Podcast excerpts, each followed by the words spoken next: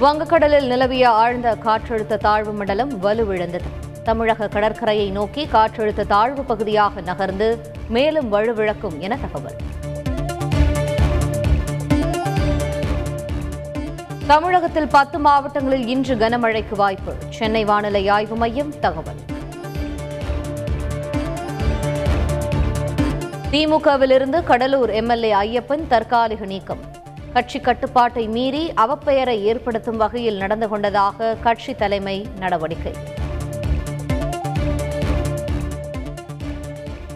திமுகவிலிருந்து ஆம்பூர் மற்றும் திருமங்கலம் நிர்வாகிகள் நீக்கம்.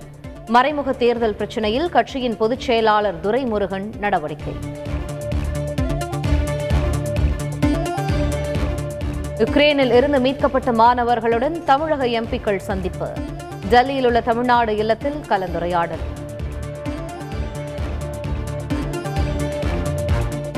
மாணவர்களை சர்வதேச தரத்திற்கு உயர்த்த நீட் அவசியம் என மத்திய அமைச்சர் எல். முருகன் கருத்து. யுக்ரைனில் இருந்து கடைசி மாணவரை மீட்கும் வரை பணி தொடரும் எனவும் உறுதி. ரஷ்யாவின் மீதான பொருளாதார தடை யுக்ரைனின் எதிர்காலத்திற்கு மேலும் பாதிப்பை ஏற்படுத்தும்.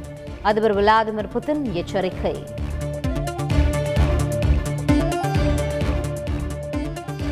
அனைத்து மருத்துவ நிறுவனங்களும் சட்டப்படி பதிவு செய்திருப்பது கட்டாயம்.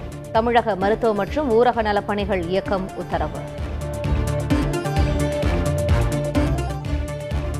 தூத்துக்குடி கடற்கரையில் நானூற்றி ஐம்பது கிலோ கஞ்சா மற்றும் மஞ்சள் ஏலக்காய் பறிமுதல்.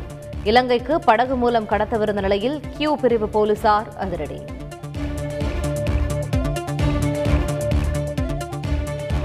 தெலங்கானாவிலிருந்து தமிழகம் வந்த சொகுசு பேருந்தில் எட்டரை கிலோ தங்கம் வெள்ளி மற்றும் தொன்னூறு லட்சம் ரூபாய் பணம் பறிமுதல்.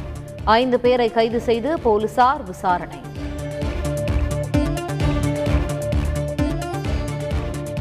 இந்தியாவின் மூத்த நீதிபதியான ராஜஸ்தான் உயர்நீதிமன்ற தலைமை நீதிபதி குரேஷி ஓய்வு. மத்திய அரசின் குறுக்கீட்டால் தான் அவருக்கு பதவி உயர்வு கிடைக்கவில்லை என மூத்த வழக்கறிஞர் பிரசாந்த் பூஷன் குற்றச்சாட்டு. இலங்கையில் நிதியமைச்சர் ஃபசில் ராஜபக்சேவை விமர்சித்த இரண்டு அமைச்சர்கள் டிஸ்மிஸ். அதிபர் கோத்தபய ராஜபக்சே நடவடிக்கை.